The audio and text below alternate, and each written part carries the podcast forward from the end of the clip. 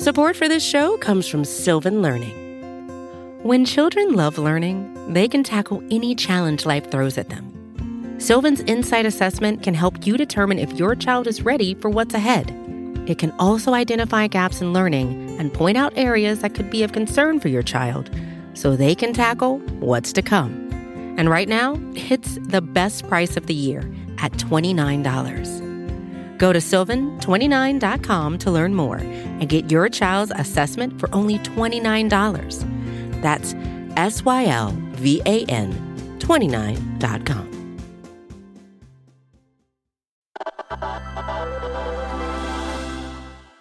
It's Recode Daily. I'm Adam Clark Estes. And today, we're sending you on a journey with Recode's Peter Kafka through the history of.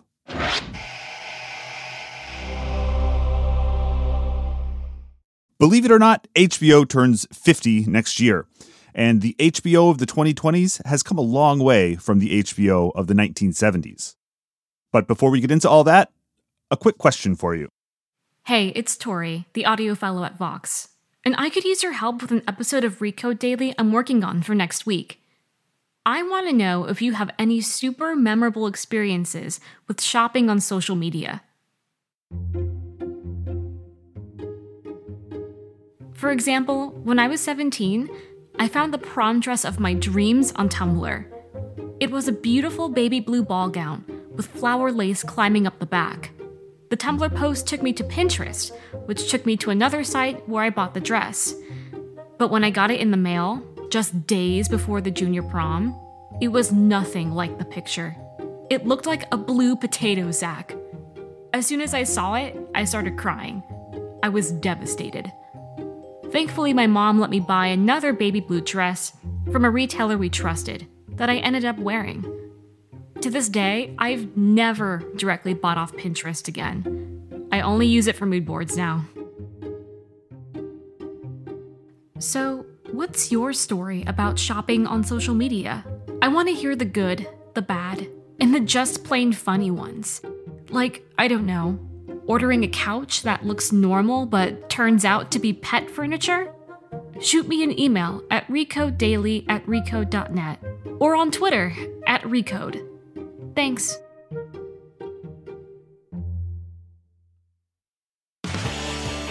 This is Recode Media with Peter Kafka. That is me, and I've been looking forward to this conversation for a couple years. I got James Andrew Miller in here. He's written many books, and the one I'm talking about now is called Tinderbox. It is HBO's ruthless pursuit of new frontiers. It is a oral history of the 49 year history of HBO. Welcome, Jim. Thanks for having me. I was just telling you off air. This is like a Christmas present, kind of written for me as someone who's consumed a ton of HBO and then who's written about HBO and Time Warner and Netflix and Disney and the media business for years. You pushed all that into one book, which means if you listen to this podcast, this book is also for you. So thank you for that. Well, my pleasure. I'm delighted you liked it. You have written about CAA, ESPN, Saturday Night Live, now HBO. Why is HBO worth 900 plus pages? How many interviews are, are in this book? 757. Okay, 757 interviews, 900 pages. Why is HBO worth that much work? Well, I mean, look, I think it's a cultural force, it's a media force. Its history has been chock full of impactful moments and events that have shaped further shaped the industry. And much like SNL and ESPN and CAA, it started in the 1970s from the most humble of origins with very, very low expectations. Many, many more people betting against it than were supporting it. In fact, one of the fun things uh, about reporting early on in the book is just how many times Time Inc., who was its parent, almost hit the delete key on it. And so I think that when you look at the totality, not just of HBO's content, but some of their technological plays and their impact on the culture, uh, I felt like it was something that you know I wanted to spend several years of my life in. I can't I can't date these books. I got to marry them. I'm glad you married this book. I, I, started reading this book from the back third because I'm interested in the recent history and what happened with Time Warner and Fox and why the Time Warner Disney deal, which uh, you write about, never happened. Uh, why Time Warner sold to AT and T. Why AT and T decided it didn't want to own Time Warner after all. Uh, I want to talk to you about all of that, but let's start just talking briefly about the history, how this thing did get started. You said it was a Time Inc. project, uh, really just pretty much born in a closet, basically. Jerry Levin on a, on a camera talking to a couple hundred people in rural Pennsylvania. Why did HBO get started to begin with? Time Inc., its parent, uh, at the time, one, at, at enormous, time. powerful magazine publisher, now a, a subsidiary of, of IAC. Right, but it it was the varsity back then, and they wanted to diversify. They had already moved into cable.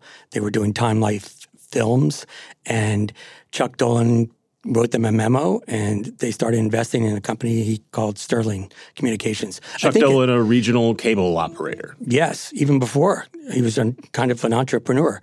But I think it's instructive to point out, and I think sometimes even people at HBO don't realize this, that HBO was never on its own. You have never been able to buy a stock called HBO. And as a result, all these machinations, first with Time Inc., then Time Inc. and Warner merge. Then Time Warner and AOL merge. Then Time Warner, AOL, AOL, they finally divest of AOL. They have Time Warner. I know you know this very well, but then, you know, AT&T and now Discovery Warner Brothers.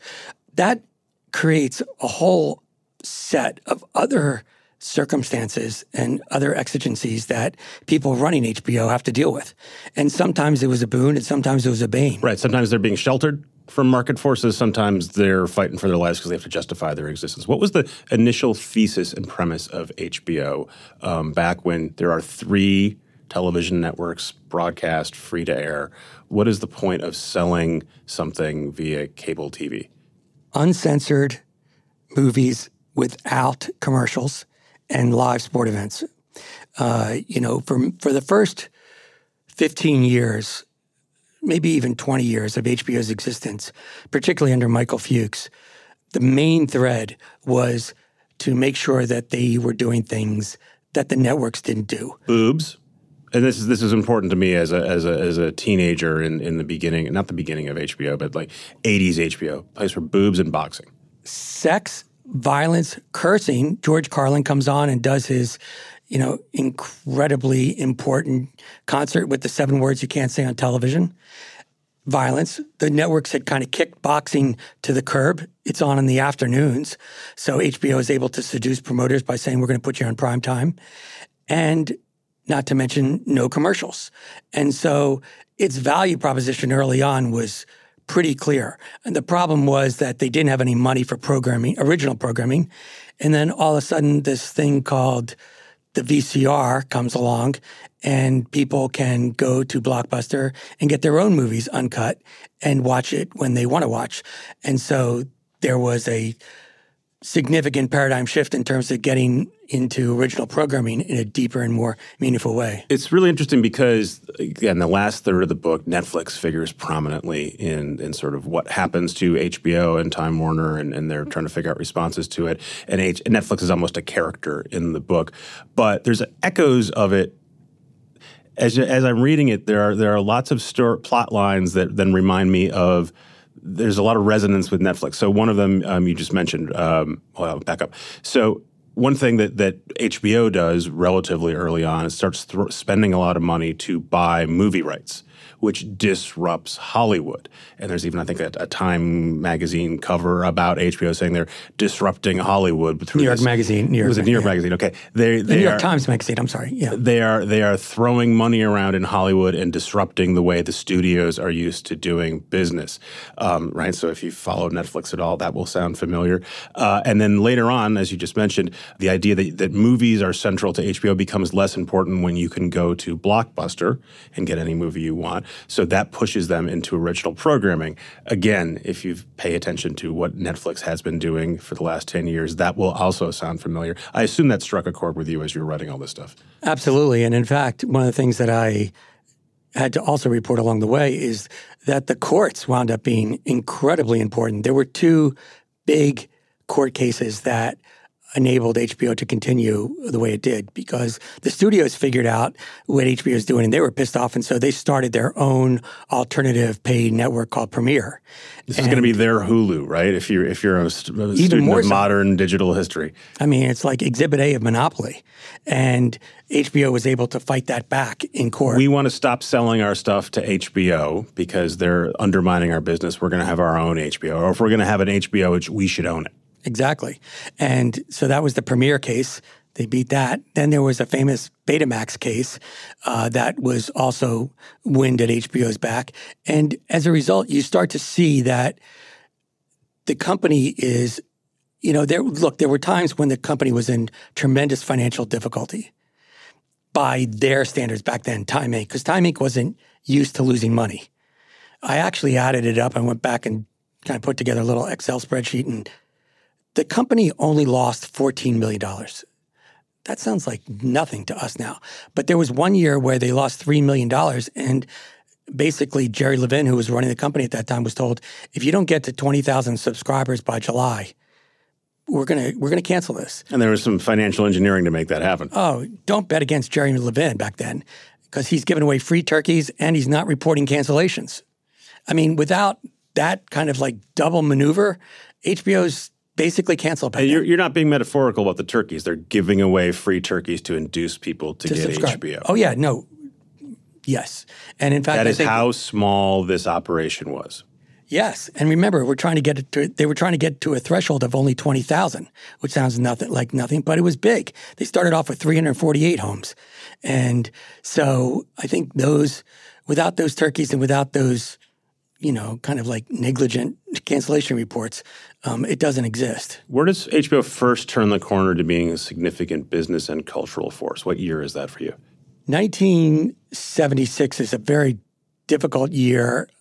Jerry Levin is replaced by a guy named Nick Nicholas, who's a Harvard MBA and is all about the money. And he basically turns it into a real business. Jerry was focusing on the programming part.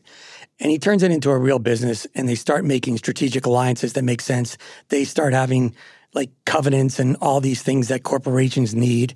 And that's also when Michael Fuchs gets there and starts putting together comedy concerts and music specials. And all of a sudden, there are offerings on the content side that are total outliers you know, comedians have four and a half minutes with Johnny Carson, and the network is doing a colonoscopy on every single word you're going to say. You have to tell them exactly beforehand. You can't use certain words, you can't use certain subjects. And so when you start talking to these comedians early on, or these musicians like Bette Midler and others, it becomes the Wild Wild West. They had a, a constant and rather impressive parade of comedians and musicians that do these specials before they're in the series business. And I think that is it's like they that, do the they the do they broadcast the the Simon and Garfunkel reunion. They're doing a oh giant uh, Barbra Streisand show. All this stuff that now seems like no big deal. Again, Netflix cranks these out daily. Um, all the other streamers are trying to do their own version of that, but there really was no other version. Again, this is back when there are three networks. This is pre Fox, so the idea that you could get any of this stuff was revelatory. Plus, you know, you got Muhammad Ali fights, boxing when boxing was still a mainstream thing. Um, all of that was new, and then I, I remember encountering them in the 80s, and that was a place where you could see Porky's and ninja movies. When when did they make that shift into we're going to start making original content that's meaningful and is a series? So, look, there was some pressure early on to go into series in a big way uh, before Michael Fuchs was ready to do it. Chris Albrecht and Bridget Potter were running programming and they had all these deals. In fact, Chris wound up threatening to quit and then he started making shows for other networks. He made Martin, he made, I mean, there were other, Everybody Loves Raymond, uh, you know, could have been on HBO. I mean, Chris Chris made it for CBS and with David Letterman's team. former uh, comedy club manager, comedy manager has that's his roots is is is coming out of comedy and he's a talent guy. He is a talent guy. And it turns out that that's not a cliche and it's not to be overblown because there are people that come to work at HBO, particularly before it has a real track record, because they trust Chris. And is, these are people like Tom Fontana, uh, you know, who did Oz for them uh, Michael Fuchs brought in Garry Shandling through Brad Grey, and Larry Sanders was obviously a, a very, very important show.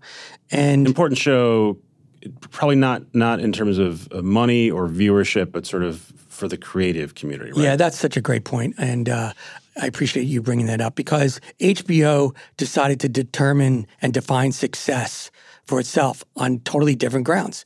They didn't need a huge rating. First of all, there were no real ratings to speak of. They could declare something a success. And they what they wanted and what Larry Sanders did was it showed the Hollywood community this is a friendly place. I mean, you can make cool stuff here. You can make stuff you literally cannot make somewhere else. Uh, Garry turned in an episode once that was 20 minutes long. He once called up Fuchs and said, I need to take a year off. I mean, it's like, you know, you can't do that at a network. And so as a result, I think those relationships become very, very important. And HBO makes a point of saying, we're not going to be over your shoulder giving thousands of notes and telling you what should be and what shouldn't be. And uh, for the most part, for the next 10, 15 years, they do that. I mean, there are moments and there are episodes where, you know, the, the network wants something or whatever. But by and large, that was really something that was very special for HBO to do. So again, we're, we're going to spend a lot of time talking about business. You do spend a lot of time in in this book talking about individual shows, the stories of how some of these shows are made, stories of shows that didn't get to HBO or, or were considered failures. Um, you spend a lot of time on Garry Shandling and the Larry Sanders Show, a ton of time on The Sopranos and Sex and the City, um, and I'm assuming that's because you think those are sort of the most important that those and Game of Thrones are the most important shows on HBO, and and and, and the Sex and the City, Sopranos era was sort of strikes me as when when HBO was most important, right? It's it's the internet's around, but no one's streaming anything. If you you there's cable, but it's still pretty limited. The idea of prestige TV doesn't exist anywhere but HBO, and Sunday nights on HBO become a thing that everyone in America or lots of people in America are watching. Yeah, I mean, look, I, I, mean, some of those choices are fairly obvious, but within a very short period of time, HBO puts on Sex and the City, The Sopranos, and Curb Your Enthusiasm. Well, you know, that trifecta elevates you in myriad ways. Particularly now, HBO is starting to clean up with the awards. So they're beating the networks at, at the Emmys. They finally get to the Emmys after suffering through the Cable Ace Awards. And they start winning tons of awards for movies. Then they have these three very, very visible shows. And what that leads to is an era where you have Six Feet Under and The Wire and all these shows. Now, sometimes when the Lord wants to punish you, he answers your prayers because it's a lot easier when expectations are low and you're like the little engine that could and you're putting on these shows and everybody's like, oh my gosh, this is amazing. Look at what's going on. What's the next Sopranos? What's the next Sex what, in the City? Right. And also, I, I take some time to talk about certain individuals at HBO inside HBO, particularly Carolyn Strauss. They're the same person in 1997 before any of those shows go on the air. But yet, when you have a history of big hits, then all of a sudden people are, you know, if you keep somebody waiting for 15 minutes in the waiting room in 1997, you're, you're just running late. If you keep some keep somebody waiting in the waiting room for 15 minutes after these shows have been on the air, it's like, oh yeah, they're arrogant. Oh yeah, they they they think they're a big deal. And so as a result, you know, there's all these psychological repercussions that happen within this ecosystem with agents and suppliers and managers and stars, even. And it gets a little difficult to manage. And not to mention the fact that it's almost impossible in the world of programming to, you know, be like nailing you know, a, a, complicated dive with a perfect 10 every time. So you know, what happens when you have a John from Cincinnati that follows The Sopranos? And Which I think most people listening to this, to this podcast will, will, what is that? Right. But at the time, that was supposed to be their big follow up show. That was the show that they decided to air after the finale, uh, after The uh, Sopranos. And um, it was, by all well, I mean, it's look, a failed they, show. They, they thought it was going to be great. It was a failed show. It was a miserable experience, and it was an important lesson for HBO with how to deal with failure when you're that visible. So, like I said, Netflix is a major character in this book. I don't think, did you interview anyone from Netflix? I don't think so, right? No. Yeah, so they, they're, they're referenced. Um, and I think the first time they show up in the book is 2005, 2006. 2005. There is a discussion about, you tell me. So there's a big meeting in 2005, and uh, I don't think you can overestimate the impact that it had inside HBO because it's at a moment where HBO is like literally staring at the proverbial fork in the road vis a vis direct to consumer and the way that the whole technology of so its let's, business let's, is changing. let's stop here and pause. So, so up until just a couple years ago, if you wanted to get HBO, you needed a cable TV subscription, and you paid for HBO by paying the cable TV operator. You never paid HBO directly. There was always a, they were in the wholesale business. Um, and as a result, HBO didn't know who you were. They didn't know, you know, when you go on Amazon, you order a book, they're going to give you 10 other suggestions. HBO couldn't do that. They didn't even have your address. Okay. They had no idea who you were because the cable operators had it, and the cable operators weren't letting go of it. And the cable operators are the ones who marketed it. Those are the ones, and you had to, again, you had to have cable. You had to have a bundle of cable and then get HBO on top of that. And have the cable operators come and install it and service. So they were at that mercy. I mean, look, it worked out for both of them for, mm-hmm. for a lot of the time. And Netflix in 2005 is a direct to consumer. Really, they are streaming, but it's really a DVD by mail business. Yeah, it's a your red envelopes, and uh, some people, not many, as you well know, were able to look down the road, but others didn't. And so in 2005, in this meeting, there's two things going on. One is let's go direct to consumer. Let's make our There's own. two sides of of HBO at this me- at this meeting. Two fundamentally different approaches to the future. Chris Albrecht has a technology team out west of his own people, and they are saying we got to go direct to consumer. We can see the future. We can't we can't be at the mercy of the cable operators anymore. We have to go basically direct to consumer. And the second part of it is let's buy Netflix because they are going to be doing things that we can't. And that will be further a further way to distinguish ourselves uh, from protect ourselves from them in the future and distinguish ourselves in the marketplace. The powers that be in New York are terrified of this.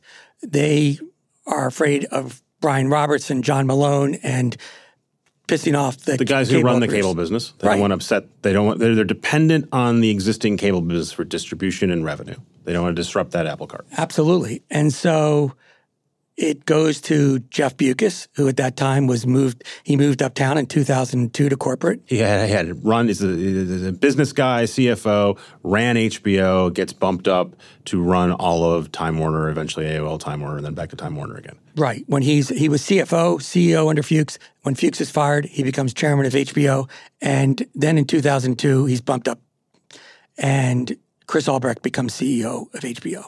So Jeff is brought in and both sides pitch. And he, I think rightfully, but there's a nuance here, he rightfully says to Chris, we can't do this. We're going to, you know, I talked to John Malone and said, if in 2005 HBO had started to go to DTC, I mean, they would have they would have killed them. They would they would have just uh, they would the cable guys would have said to HBO, "What are you doing? You can't compete with the business we're in already." Can't do it we're going to cut you off. And, and it's significant because HBO is still living by those sub fees. So what Jeff Bewkes does at that point is he says, it's too early and we can't do it.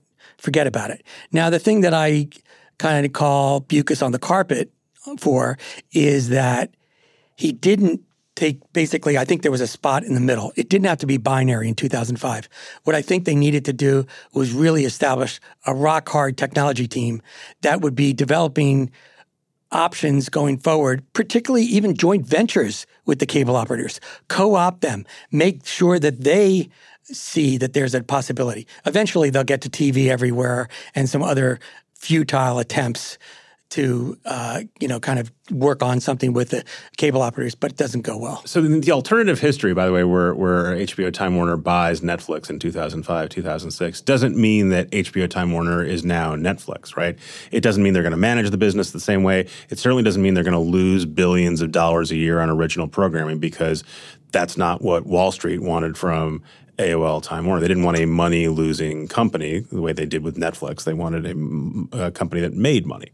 Well, this is this is the part I think that I don't know if you found this in your reporting or whatever, but when I had so many people say to me, you know, Time Warner blew it. They could have bought Netflix in 2005. So let's just three headlines out of that. First of all, I don't think Reed is selling in 2005 because he understands what he has. Okay, I don't. I I did talk to some people on background uh, at Netflix, and I see no evidence that they would have said, "Oh, here you go." The second thing is that Time Warner is just emerging from one of the great rat fucks in media history, AOL. They've put their investor base through a ground war in Southeast Asia, and they're barely able to take it. one of the worst corporate mergers of all time. Two hundred billion dollars in write-offs. I mean, you have to work really hard to get that. And so you think, and Netflix doesn't have any earnings, and Netflix is still, you know, kind of behind the eight ball in terms of what it's really. I mean, it's still a Trojan horse. It's it's kind of secret in terms of what it's really going to wind up being, and so they can't go to their investors who are re- finally pleading with Time Warner get out to get some earnings and, and, and, and get away from the internet. By the way, in 2005, no one was psyched about the internet. They were like, "Thank God we're done with the internet bubble. We can right. go back to the, we can go back to the way things were." Right. I mean, and by the way, the other thing is you also have the distribution in terms of like dial up and what the modems were and how how effective you're going to be able to stream back then. So you know, one of the great ironies, by the way, is Jerry Levin wanted AOL and Time Warner. T- actually, they had a great product in Roadrunner back then. it, it, wasn't bad. It was much better than AOL's, but that's beside the point. Um, so there was no way that they were going to be able to do that. And the third thing is that the money, look, Netflix was allowed to spend a lot of money and never had to show earnings, never had to show profit because their investors were counting on that. Time Warner could have never spent that money that, that Netflix did.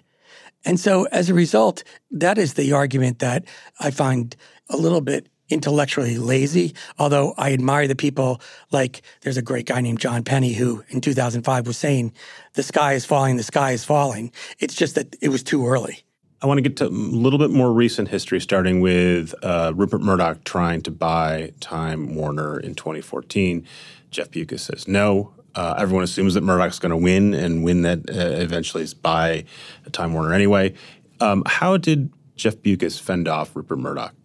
Well, first of all, he was able to figure out relatively early that Murdoch was counting on a lot of Time Warner stock to even be able to pull off the, the, the finance the deal. And he had support of his board. He also got a rule change where they didn't have to go to the shareholders directly which was a big part of, you know, could have been a big part of Murdoch's campaign to appeal to shareholders, and basically outmaneuvered him. The, the thing that happens though is they defeat the deal, so Murdoch can't take them over, and the board takes a deep breath and says, "Oh, great," and then Bewkes looks at the board and says, uh, "No, we're not out of the woods yet. Th- this is going to be a problem because."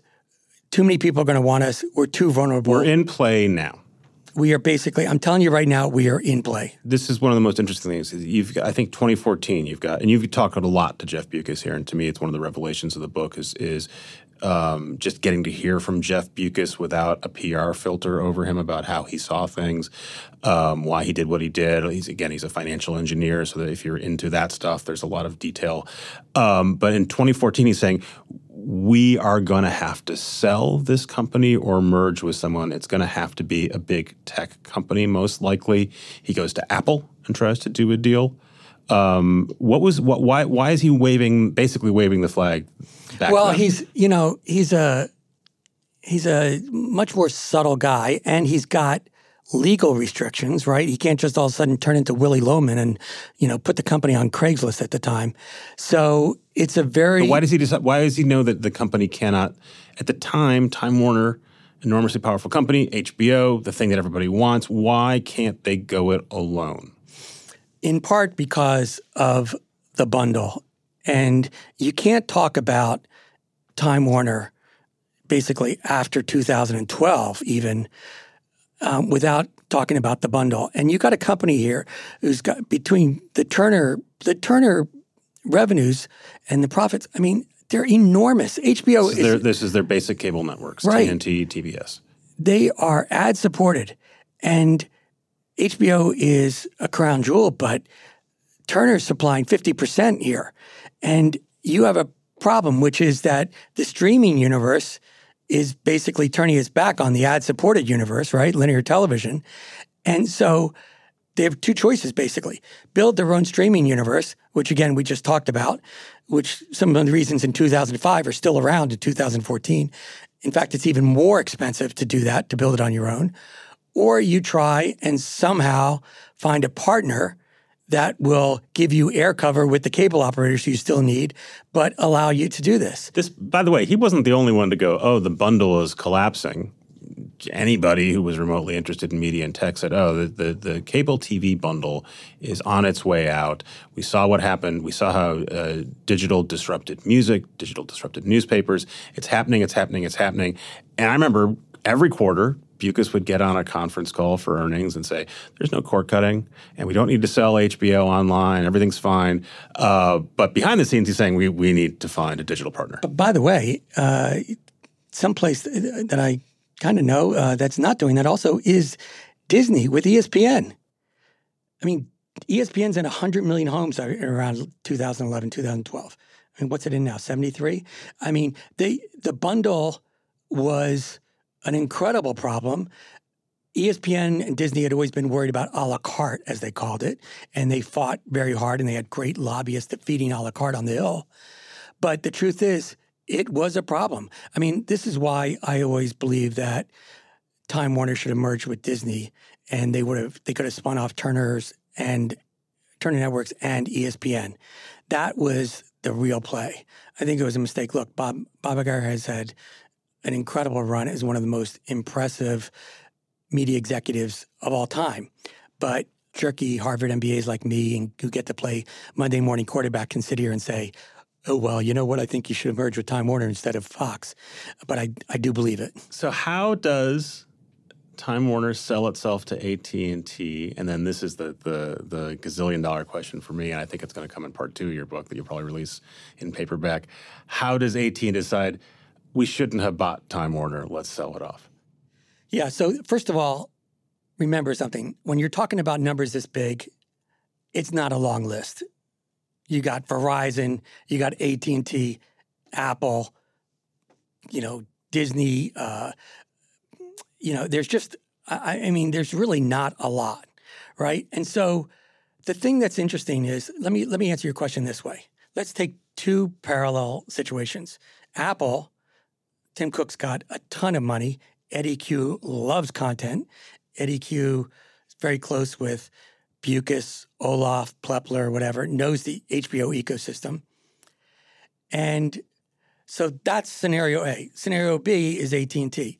What Tim Cook decides is And to be clear, they had a conversation. They had multiple conversations about Apple and Time Warner doing some kind of acquisition or a joint venture or a bundle. They have a bunch of different discussions. Right. I mean, it's it's important, and I go into detail in the book to talk about who that is because I don't, you know, I don't want to give the impression that Tim Cook and Jeff Bewkes were having the conversations that Randall Stephenson at AT&T and Jeff Bewkes were having. But nevertheless, what happens is Tim Cook looks at his company and says, "Look, you could, we could throw our product line on a table. We do certain things, and we like to do them really well, and our investor base counts on us doing that very well. They want us to be in the iPhone business. They want us to be who we are right now. And we're not going to make, you know, an audacious, hubristic leap, let's say, into vertical integration. That's column A. Column B is John Stankey, who is fearless at the time, is the deal guy at the time at AT&T. and Randall Stephenson, who's still chairman. It's important to point, point out, right? This gets done on Randall's watch, even though there's a 17 month delay from DOJ. And John Stankey decides just the opposite, which is we're really smart. We want to be in the content business. We have all these pipelines. We can do this. We are going to vertically integrate. And so as a result, when Jeff talks to Randall and then later to John, you have a much more receptive audience. And in fact, You also have Apple is still a growth company year after year, cranking out iPhone after iPhone. People continue to buy them. AT and T is a slow to no growth company. They have $16 billion that they have to devote to their dividend. I mean, that's mm-hmm. a lot of cash. But the point is, they they they need they they're they're the phone business is not going to grow at a clip at that point. They're like, we need a new thing to put this money to work. We need we need another business. Let's go buy this content. Right, and we also need something that's going to help us with DirecTV and other things that we picked up, and all of a sudden getting content in your phones. I mean, you know, in some ways, if you were to listen to John Stankey or Randall Stephenson back then, I mean, there were some naysayers, but you can understand why they're thinking what they're thinking. Now, whether or not it was hubristic or not is beside the point. But the point is that Jeff has basically run the gamut. Verizon says no, Apple says no, Disney says no, and people didn't realize how vulnerable the company was going to be then if they didn't find someone and, and by, meanwhile, by the way, we're going all over the place, but he has been stri- Jeff Bewkes has been stripping down Time Warner in part to make it a better acquisition. He has gotten rid of AOL. He's gotten rid of the uh, music company. He's got rid of the publishing company. He gets rid of the cable company. So eventually, it's just this content company, uh, which makes it that much more appealing to an acquirer. Right. I think he also look some of these things. Getting rid of AOL that that isn't about finding a, a partner, or a buyer later on. That's about like, you know, moving out of Three Mile Island. I mean, it's a toxic waste dump, and uh, thank God they could get rid of it. Uh, but I think that in terms of paring down the company, I think that's part of it. But also, he was looking at businesses that are going to be driving earnings. Uh, I mean, it's so hard to judge a CEO, right? Because some people think, oh my gosh, you know, Bewkes just sold the company. Like Jeff Bewkes, if you're a shareholder, you're a fan of Jeff Bewkes. If you look at the shareholder return on equity from the time he gets on board, I mean, it's pretty stellar, and he doesn't need me to be being and, the one. And he's and he. By the way, he he brings this up a bunch, like that he was able to boost earnings, but moving numbers around. Like he's quite proud of his financial engineering. Yeah, at the end of the day, because HBO doesn't really grow after a certain point. It sort of hits 38, 39, 40 million subs. It sort of stays there for pretty much forever. The AT&T guys were when they talked about HBO they were like they need us. They're they're still in the 30s. I mean, where's the where's the growth? It's nice to have, you know, big parties and everything else, but uh, where's the growth? And so I think that Jeff does a lot of financial engineering. Sometimes the board doesn't even believe him.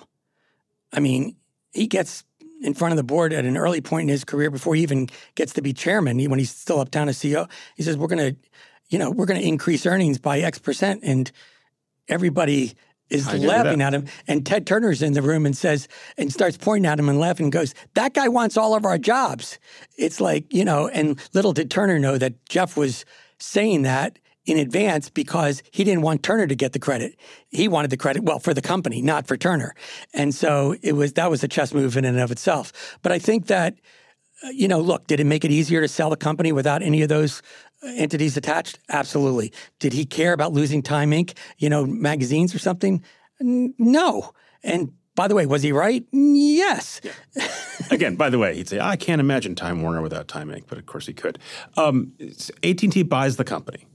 Uh, then they get sued by the Trump administration and they're in court for a couple years. Then they finally have the thing free and clear. And not much longer after that, they decide, nope, we're going to sell this thing off. I'm still waiting to learn the day that John Stankey or Randall Stephenson, I guess it's John Stankey in this version, decides we have to get rid of this thing. He tells you, I've been looking at all kinds of ways to get rid or solve our Warner Media problem. Um, it wasn't that David Zaslav called me up and, and, put the idea in my head. I had a whole bunch of documents and even says when the DOJ comes and looks through my desk, you'll find them, which is, I think, a funny aside. And he gives a bunch of different reasons why he thought he needed to get rid of Warner Media after acquiring it a couple years ago for $100 billion. What was the thing that tipped it in your mind? Well, first of all, can I preface this answer with one thing about the DOJ? We know Donald Trump was not a fan of CNN. Mm-hmm. Donald Trump, the DOJ files this, and they wind up delaying the acquisition, the formal acquisition, by 17 months. During those 17 months, a lot's happening in the world. And so I to answer your question, I think during those 17 months, if we were to give John Stankey sodium pentothal, he's starting to get a little worried because Disney Plus and all these things are starting to accelerate. We're already in behind in the streaming wars, and Disney's doing much better than we imagined. Netflix is on fire. So we are at the starting line, and everyone else is now lapping us. Exactly. And and that was problematic. And so to the degree that Trump wanted to damage this new entity, I think they did a pretty good job of doing it. Although I do believe that, and I've had many people tell me this, that part of that was to get a settlement where CNN would be broken out uh, because of the DOJ suit. So then Rupert can get his hands on CNN or somebody else that is more Trump friendly. That didn't happen. But as a result, I think it starts to happen during those 17 months.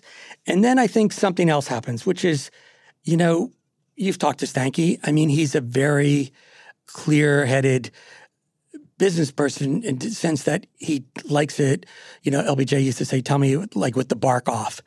And I think that he starts to realize that this vertical integration thing that, you know, everybody talks about, it's a lot harder to do than you thought. And it's also, most importantly, more expensive. This is where it gets back to what you had said earlier about AT&T and money.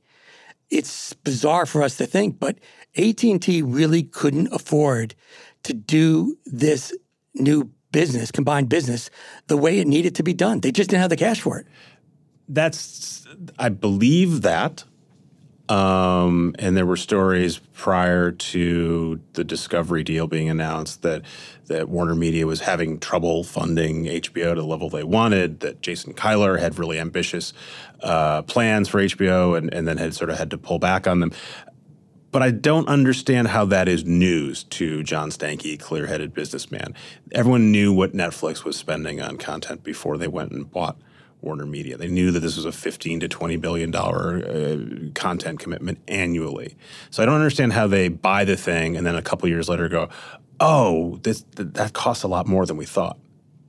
Yeah, it's a fair question, and I think it's a question that a lot of AT and T shareholders, you know, asked at the time. And I would say that the only other corollary to that is, I think on the revenue side, they were also saying, "Well, I, hmm." there's a reason why HBO is still in the 30s, you know, 30 million, you know, 30, 40 million households. It's hard to to grow that number. Yep, but they So- confidently asserted that they were going to do it. They were going to do it. I, I, I, to me, it's still. I feel like there's there, there's still got to be a piece there that we haven't heard about about someone rethinking this. Stankey has now said publicly, and he says in your book as well. By the way, the market didn't help us because we imagined investors would go, "Oh, you guys now own a Netflix. We're going to give you a Netflix-like share price," and they didn't go for it. So that all. So we bought this thing hoping that we would transform our company's valuation, and that didn't happen either. I think it's so funny. It's it's it's it's it's why you uh, it's why you dig the way you do as a reporter. But I you, you're looking at three pretty big headlines, Peter. Sometimes a cigar is just a cigar. I mean, the fact that they got way behind in the streaming thing after they bought it. They realized they didn't have the money to finance it in a way that they could, and they realized that they weren't going to grow their way out of it in terms of coming up with extra revenue.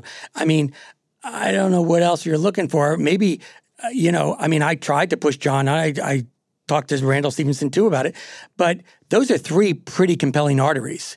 Um, in terms of a specific moment, I think that one of the things that emerged from my conversations with John were that I don't think it was. I think it was a compli It starts back and during the 17 month delay. And, you know, there's just good news travels really slow after the transaction's announced. like, it's like you wake up and it's like, okay, the DOJ then is this, then uh, the HBO wants this much money. You know, you're looking at the ad sales on Turner. It's that's difficult. I mean, uh, the only thing I'll say about Stankey is he didn't shy away from admitting or basically admitting a mistake. He then becomes receptive. I think, I'm not sure whether Comcast was having conversations at that time, but That is part of the story that I've heard, right? Is that Comcast wanted to buy Warner Media but couldn't because they're tied up regulatory. They they couldn't do the deal quickly enough, and that Discovery could. that's a DOJ nightmare.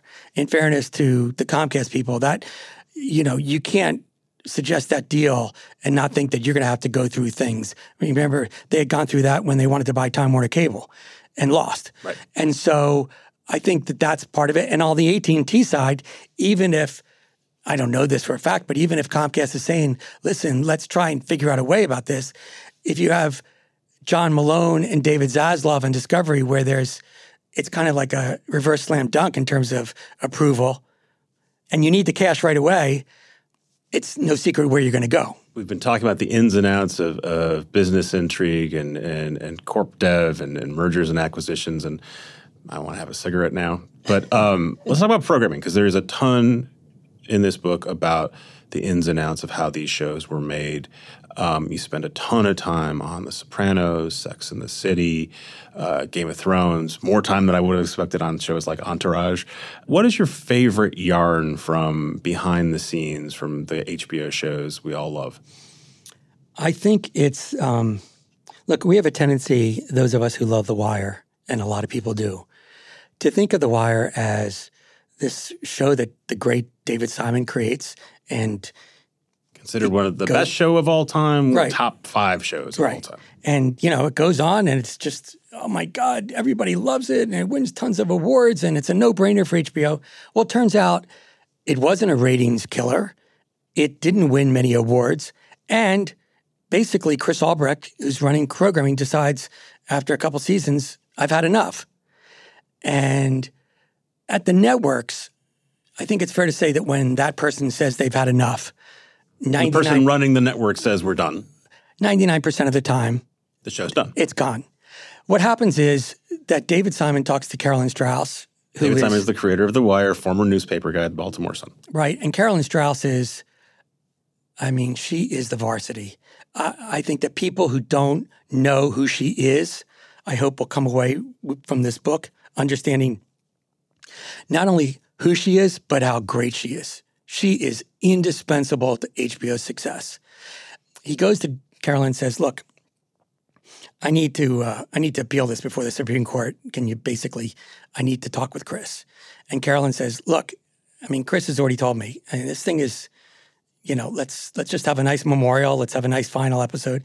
And Simon says, "No, I want to get in the office with him." And here's the first step. Albrecht says, "Come on in," because he respects David Simon. He wants to be in business with David Simon on other projects. He doesn't want to leave him bitter. David Simon comes into the office and you know, I mean I could I could do a 2-hour documentary on this meeting because what happens is David Simon does a beautiful job of articulating a vision of why the wire needs to continue both in terms of story, characters, its importance to the society. I mean, like the stories they're trying to tell that no one else is out there exposing. And Chris Albrecht does something that not a lot of network executives do. He, God forbid, he listens. And at the end of that meeting, holy shit, David Simon has got two more seasons. By the way, this is not when HBO was overflowing with cash. I mean, The Wire is not a super expense, it's not a Game of Thrones, it's not a, you know, uh, Rome, it's not any of these other, but it's still money. It's still money that could go to other shows. There were other shows that he wanted to do, but he listens and he does a 180. And David Simon goes on to do, you know, several more seasons of a show that was terrific. And those seasons that weren't going to appear, you look at them and you think, oh my gosh, thank God. You know, so I mean, it might not sound like, oh, you know, there was a lot of arguing and all that stuff, but it turns out uh, passion and eloquence on the part of Simon and the ability to listen and really understand something on the part of Albrecht, you know, not to mention the fact that at that point, Bewkes is giving Albrecht the power to do that. Right? He doesn't, at a network, it'd be like, well, let's bring in the marketing people and uh, let's do some surveys and some test studies and all this. Uh, no, it's just Chris Albrecht. So for almost all of its history, HBO is a unicorn in one way or another, right? It either has stuff that you literally can't find somewhere else. Um, it's showing you movies at home when that wasn't a thing. Uh, it's doing original programming at a very high level when that wasn't a thing. Um, no, it didn't really have a lot of competition um, for a long period.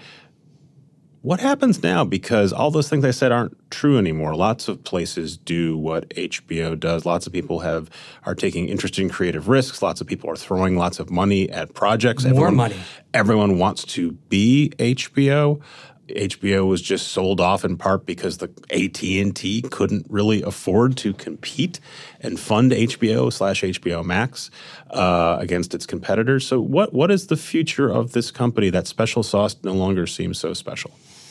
Right. So I think that first of all, people are spending more money than HBO. So that's no longer you know the, the money that they used to spend on I mean, my gosh, Band of Brothers and you know the Pacific and, and million dollar premieres, by the way, for TV shows in New York City, and all these things. I mean, Game of Thrones was the most expensive show there. I mean, it's it's unbelievable, but people are spending way more, right? And so they're in a situation now where they get pitched a show, uh, you know, with Kevin Spacey, and uh, you know it's kind of interesting. I think we'll do, yeah, maybe we'll do a pilot on that. And uh, meanwhile, Netflix goes, "We'll guarantee you two seasons." Right. They say to David Fincher, "Well, that is no longer a level playing field, right?" And so you start to realize back then that this is what's going right. on. Right. And in those early years when they were getting competition, the, the answer would be, and even when Netflix was really on fire, the HBO guys say, well, that's Netflix and it's like a Walmart and they're just throwing a lot of stuff against the wall. We're HBO. We have a special curation.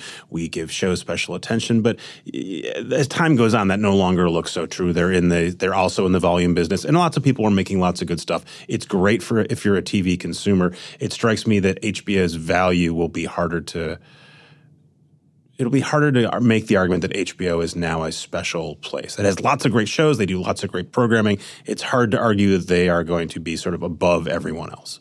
Well, one of my favorite quotes uh, from the ever quotable Ari Emanuel in the book is that uh, an HBO executive calls him after they've lost something or in the middle of a fight to get something.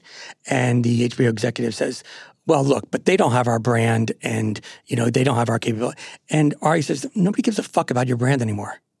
It's like you want to talk about a moment in time.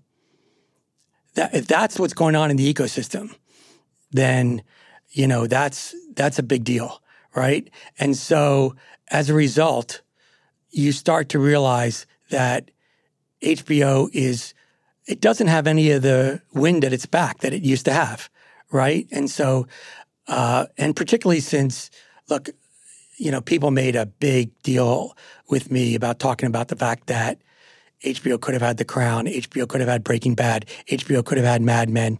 Mad Men was written by Matthew Weiner, who worked on The Sopranos. David Chase literally delivered the pilot to Mad Men. Right. A lot Mad of the Men, stuff that built HBO's competitors came through HBO's doors at various times. Exactly. But, you know, look, you can't bat a thousand. And I, I try and take each one of those situations – by itself. Right. You go into great length to explain why Matthew Weiner, who created Mad Men and worked for David Chase, was never going to create a show at HBO because no one wanted to take resources away from David Chase because he was making The Sopranos, for instance.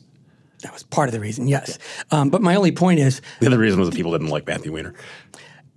At the uh, at the end of the day, the the answer to your question is HBO does not have any kind of tailwind. It's not further ahead with other people catching up, obviously. And as a result, the big question is I mean, David Zaslav has made it clear that he is going to be very involved in the company. And is he going to, what's his game plan for HBO? Is it different than what Stankey's was? Is he going to be able to give them the money that they feel like they need to compete. Uh, what's their appetite going to be? How are they going to differentiate themselves in the marketplace? There, there are no givens for HBO right now. It's a very interesting time. I think that the next two to three years of HBO will determine the next decade of HBO. It's that perilous. I also believe that there's a larger Uber question, which is is Discovery Warner Brothers going to be enough for HBO? I joked around with David when I said, This is great news because this deal is happening so I can sneak it into the hardcover. And then by the time the paperback comes out, I'll be writing about who, who buys you guys. I don't think he thought it was that funny, but there's a possibility that that's exactly the case. I mean, the deal is that that Warner Brothers Discovery deal, assuming it gets approved, is structured to make it easier for them to then go around and, and sell it to somebody else the you know, and they don't have enough big- scale anyway. and presumably a big tech company. The big tech companies tell me we don't actually want to buy. We're by merging Discovery and Warner Media together, it actually makes it less attractive to us because we don't want to buy a bunch of Discovery cable channels. We want to buy HBO. Of course, that's what you would say if you were a potential buyer. You don't want to talk about how much you want to pay for But it. But they do have a scale problem. And so uh, the idea of them going it alone for the next five or 10 years is, I think, somewhat prohibitive. you built this career doing these doorstop size books, years of your life, hundreds and hundreds of interviews. Um, ever think, man, I wish I could just just skip half this stuff and just write the story the way I want to write it, and I don't have to go interview 700 people. I could interview half of them. I could tell a more discrete story uh, that has a beginning, middle, end. Look, it would have taken me half as long. These, you know, I think that. Um, the By the way, there the- is a there is a competitor. You have the, uh, the folks from the New York Times and, and Business Week are, are producing their own HBO book that'll come out, I guess, sometime next year. You guys are sort of r- racing neck and neck to put this thing out. Godspeed to them. But, you know, the truth is that it would have been a lot easier. It would have been a lot faster to just write it. I've been writing my whole life. It would have been, um, yeah, it would have been a lot easier. I guess the thing that I try and do with these books, though, is um, my favorite thing to do is to listen, is to listen to people talk about their careers and their lives and dig um, sometimes to get answers that haven't been told before. And as a result, um, it's a particular kind of book. And I don't know if it's for everybody, but I think that the value proposition is you're instead of me writing and characterizing certain things, you get to hear from these people directly. And by the way, Sometimes I want you to say, this guy is full of shit. This guy said this, but he's wrong because that's not really what happened. Or this guy says this, but it's flattering to himself. And instead, you lay it out and you sort of let the reader decide if this makes sense or not. Well, no, because there's a step before that. I, I, I do try and be Switzerland polemically. I mean, sometimes I can't help myself, but there's a big step before that, which is people. I mean, you know, I did thousands and thousands of hours, and I actually had a 1,300 page draft. And then you have to go. I went back and reported things that it's one thing in the Rashomon kind of world if someone, you know, has a place wrong or who's in a meeting or whatever. But if someone's just like, I turn out, it turns out boldface lying to me, then that's not going to get in there. So I'm already, you know, I'm not just like with a tape recorder, oh, blah, blah, blah, and let's just put that in. I mean, there's sometimes there's more reporting about what people say after they say it than there was before in preparation. The second thing is that because I control the narrative and it is a narrative, you know, I can be somewhat, and I'll admit it, Machiavellian at times, or putting my own imprint on how the story is You told. were deciding what excerpts to choose and whose excerpt to line up against someone else's but excerpt. who also has the last word sometimes, or who, you know, juxtaposing quotes or anything like that. So I think there is a lot more reporting that goes into it than might seem. I'm not trying to say I'm doing the Lord's work here, but um, I think it's it's much more evolved. And to that point, it's a much bigger pain in the ass to do a book like this than just to sit down and write it. Thank you for making it. Again, I, I'm not blowing smoke up your ass. If you listen to this podcast, this book is for you because it's got everything. Oh, thank you. Um, and you can read it in chunks. You're not going to read it in one setting. Um, it's going to take a couple sittings to get through this, but you can also pick it up, and and there um, there are stories that I didn't know I was interested in um, that that are fascinating here, especially the early stuff and how how tenuous HBO was in its very early days. I'm really glad you made it, and I'm glad you came and talked to me. well, thank you so much for having me. It means a lot. That was super fun. Thanks again to Jelani and Joel, who produce and edit the show. Thanks again to our sponsors who let us bring the show to you for free. A bunch of more cool stuff is coming your way for free in the near future. Thanks for listening. Thanks for writing. Talk to you soon.